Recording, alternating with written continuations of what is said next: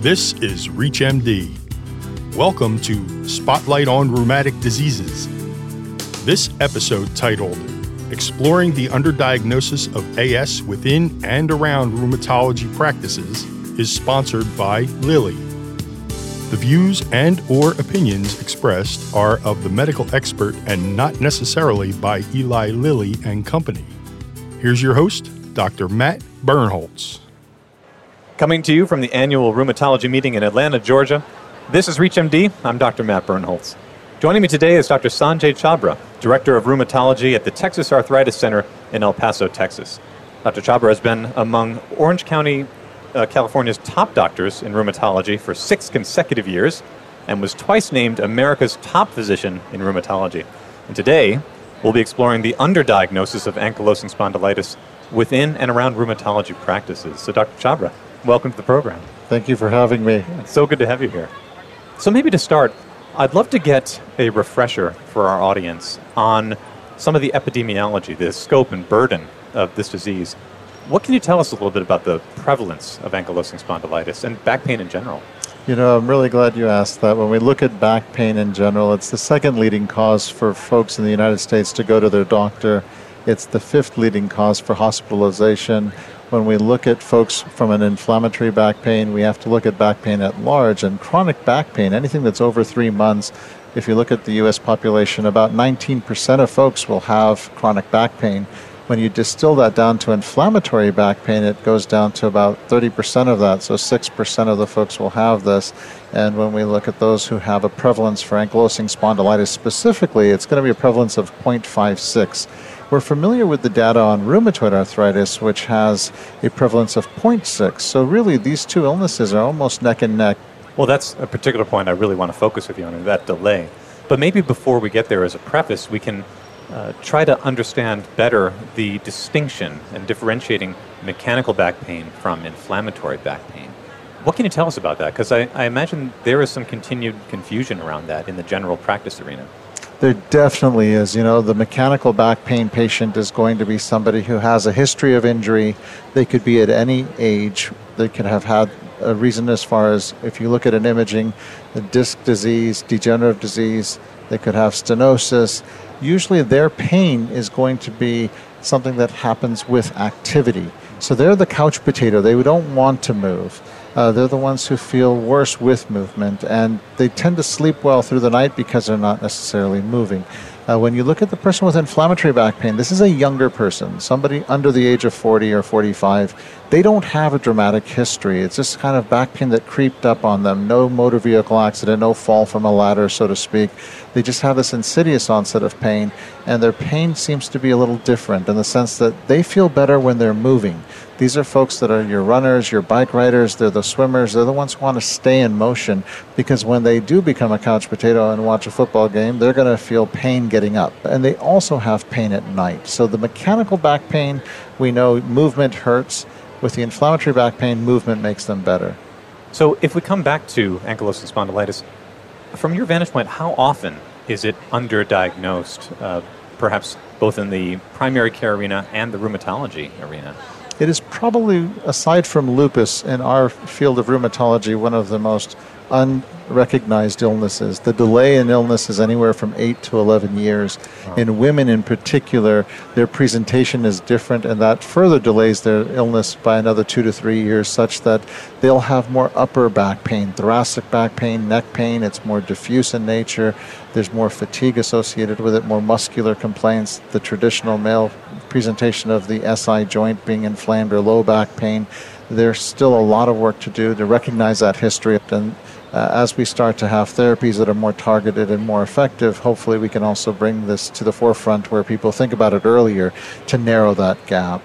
Now, it sounds like you're already kind of alluding to this, but I'm sure one question that comes up among uh, those who are don't have quite the same expertise in inflammatory uh, diseases is trying to ascertain whether there are uh, multifactorial reasons for the under recognition of this disease, or if there's a smoking gun, as it were. you know, I think it's just because no two patient with AS is going to be alike. There's so much heterogeneity in the illness. Uh, people perceive pain differently. It's not like a blood pressure or cholesterol where we can be targeted with a number. We're asking them about something that's emotional and personal to them, and their one person's level of tolerance for pain may be completely different from another. The key thing is is to try and educate the community that back pain that's persistent over three months or back pain that occurs without a history of injury needs to be treated differently than typical physiotherapy and over the counter intervention. Yeah, clearly that's a really important takeaway of our discussion today.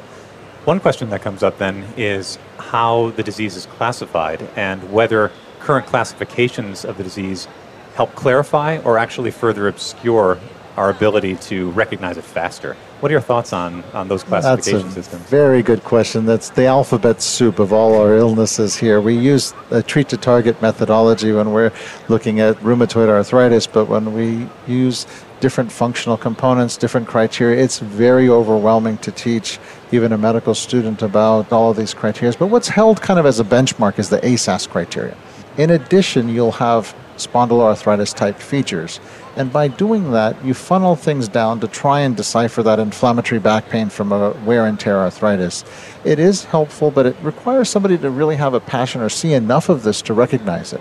If you're seeing the whole spectrum of diseases as a primary care doctor and know what studies to look for. So there's a great deal of education. It can be overwhelming, and you talked about some of the testing that goes into the classification from a research standpoint. They're important. The HLA B27 blood testing, imaging, how do you incorporate these in a way that speak to other rheumatologists that practically helps them to say, this is the direction I should go in to make sure I'm not missing this? Uh, that's definitely the crux of helping our patients is to identify and know what we're treating and to think about this. So when we look at the role of the HLA-B27, sadly enough, so many folks will think that's the holy grail to ankylosing spondylitis.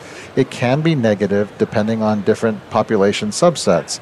It's more positive in the Caucasian population and those in the African American descent, they're going to have about a 30 to 40 percent reduction in that findings for HLA-B27. So it is theoretically possible to have true AS without an HLA-B27.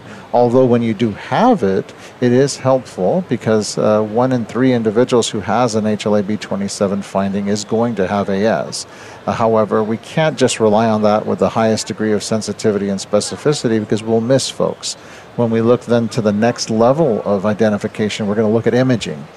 It's nothing more devastating than seeing severe sacroiliitis or erosive changes at the SI joint for a young individual as this disease tends to affect, and then now and try and put things back together again with therapy. So when we look at the imaging, the MRI has changed our early identification accesses. So when we use the MRI, we're able to use the STIR images where you don't have to expose the patient to a radioactive dye. So that combined with the laboratory studies, now we're able to look at SED rates and CRPs. The story starts to evolve from a scientific standpoint, whether you're looking at labs or imaging, but the real crux of it is getting that history from the patient.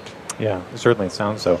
And your allusion to radiologists was a really good one in this case because I think of radiology training uh, all on the lines of exactly as you put it, pattern recognition. You see 100 million normal radiographs so that when they see anything that's vaguely off, they catch it really fast and there's a pattern that, that goes into that.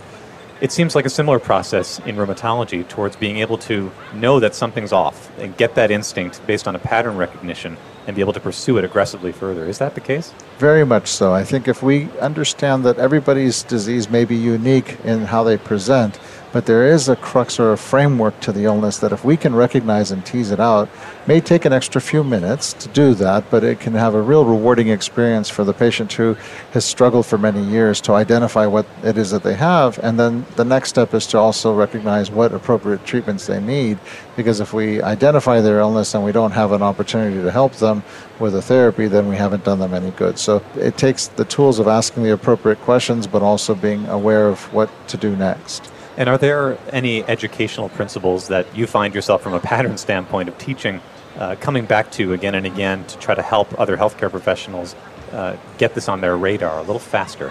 The biggest thing I use is kind of a mnemonic called I-PAIN. And so that stands for I for an insidious onset. These people didn't have a dramatic injury. Uh, when we look at their pain, we're going to see that their age of onset is going to have been under the age of 45. Uh, they have pain at night. They don't have improvement with rest, but they do have improvement with activity. We can do the Schober's testing, the physical movements, try and check chest to wall, occiput to wall, all of those physical exam findings in our office, inflammatory back pain, by just asking a little bit more historical questions. And you see the patient. If there's somebody who's 65, 70 with back pain, it's clearly likely to be spinal stenosis or degenerative in nature. However, somebody in their 20s and 30s, to think a little differently. The other thing that I teach a lot of our physical therapists to deal with these folks is I ask them, you know, you're doing the best, your patients are trying to be compliant. Have you ever found someone who doesn't get better? And usually a bunch of hands go up. And uh, what we take from that discussion is that, well, how do we improve things? If they're not getting better from movement, maybe we need to explore further, and that's when they come our way and we identify that they have inflammatory back pain. That's excellent. And you mentioned physical therapists, which brings up uh, another good subject area. Who is critical on the multidisciplinary uh, team front to get incorporated a little bit sooner to help shore that gap in the delay in diagnosis? It takes a village.